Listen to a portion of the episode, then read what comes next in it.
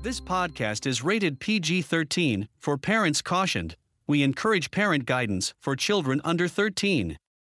You're listening to Bearcast by ASF.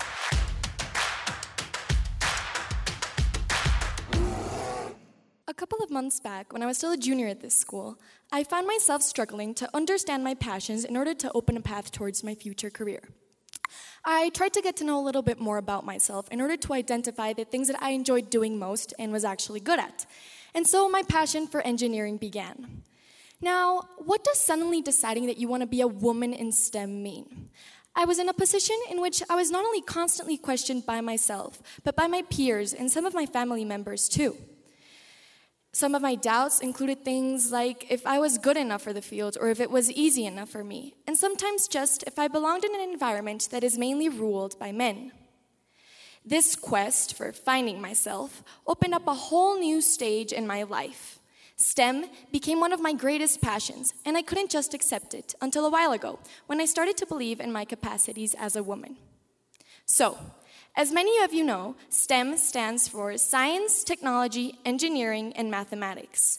All of these fields are popularly ruled by men. This is commonly known as the STEM gap. You may be wondering what this looks like. So, women in the STEM industry only make up 28% of the work field. And not only this, but men vastly outnumber women majoring in these fields during college. The gap is also very visible in the highest paid and fastest growing jobs of the future, like computer science or engineering. uh, girls and women are systematically marginalized from these fields throughout our, throughout our lives, and we encounter great limitations that limit our opportunities and chances to joining these fields as adults. As a result, today only make up 3% of the STEM industry CEOs. Now, while I was finding myself in the middle of this controversial topic of where women belong, I began to have some conversations with some friends of mine in order to gain some different perspectives on the subject. And so I had this conversation with a friend who stated, and I quote, that women should never have the chance to be in a position of power because they never really make it a priority. And they always have excuses to abandon the workplace, meaning that they always have a plan B. Now, this was said to me by a man who has a great level of power within our society. And as the phrase goes, with great power comes great responsibility. So that potentially means that he could spread these ideas around in the public and make them believe these themselves. So before that happens, I would like to make it really clear that women don't have a plan B.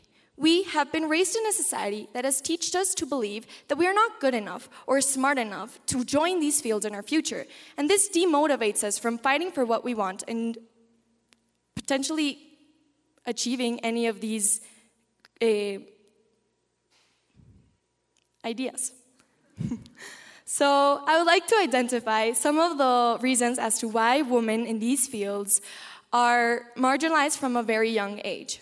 As many of you know, engineering is all about putting things together through new and innovative ways. This is done through, with, by the use of some things called spatial analysis skills. Now, these skills are taught to us at a very young age through things like the toys we play with. Some of these toys include building blocks in order to build houses or objects. And what do we stereotypically give boys as toys? Blocks.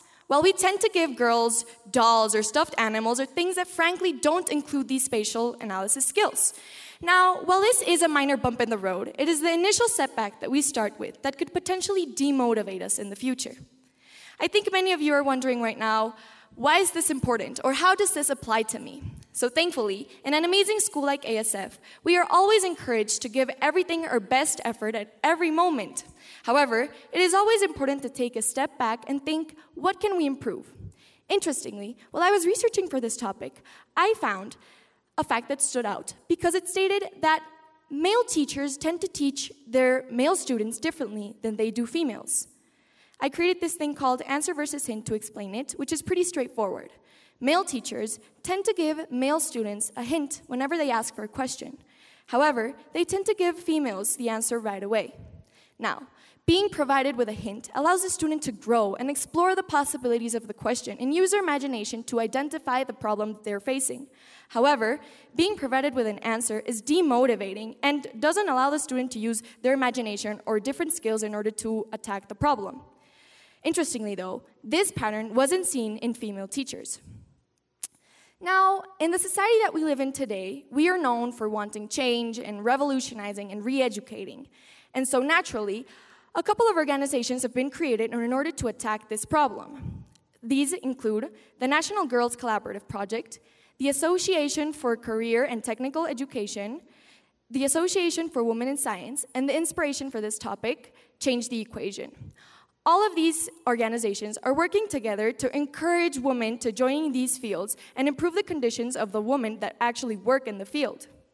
Now, as someone who wants to pursue the crooked pathway of an engineering career, all I want is to not just be another number in the field. We, as women, find ourselves systematically marginalized from these careers from a very young age, as I previously said. And as a privileged community that has the power to implement the change in our society, we have to rethink the system in which we live in and challenge it.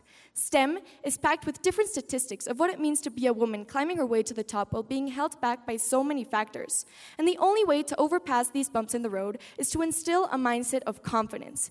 We have to teach girls, teachers, and parents that STEM skills are changed and learned over time in order to promote a growth mindset to, to empower girls to embrace their challenges. And only then will we be able to show the world what women in STEM are truly capable of. Thank you. That's all for today. Stay tuned for the next episode.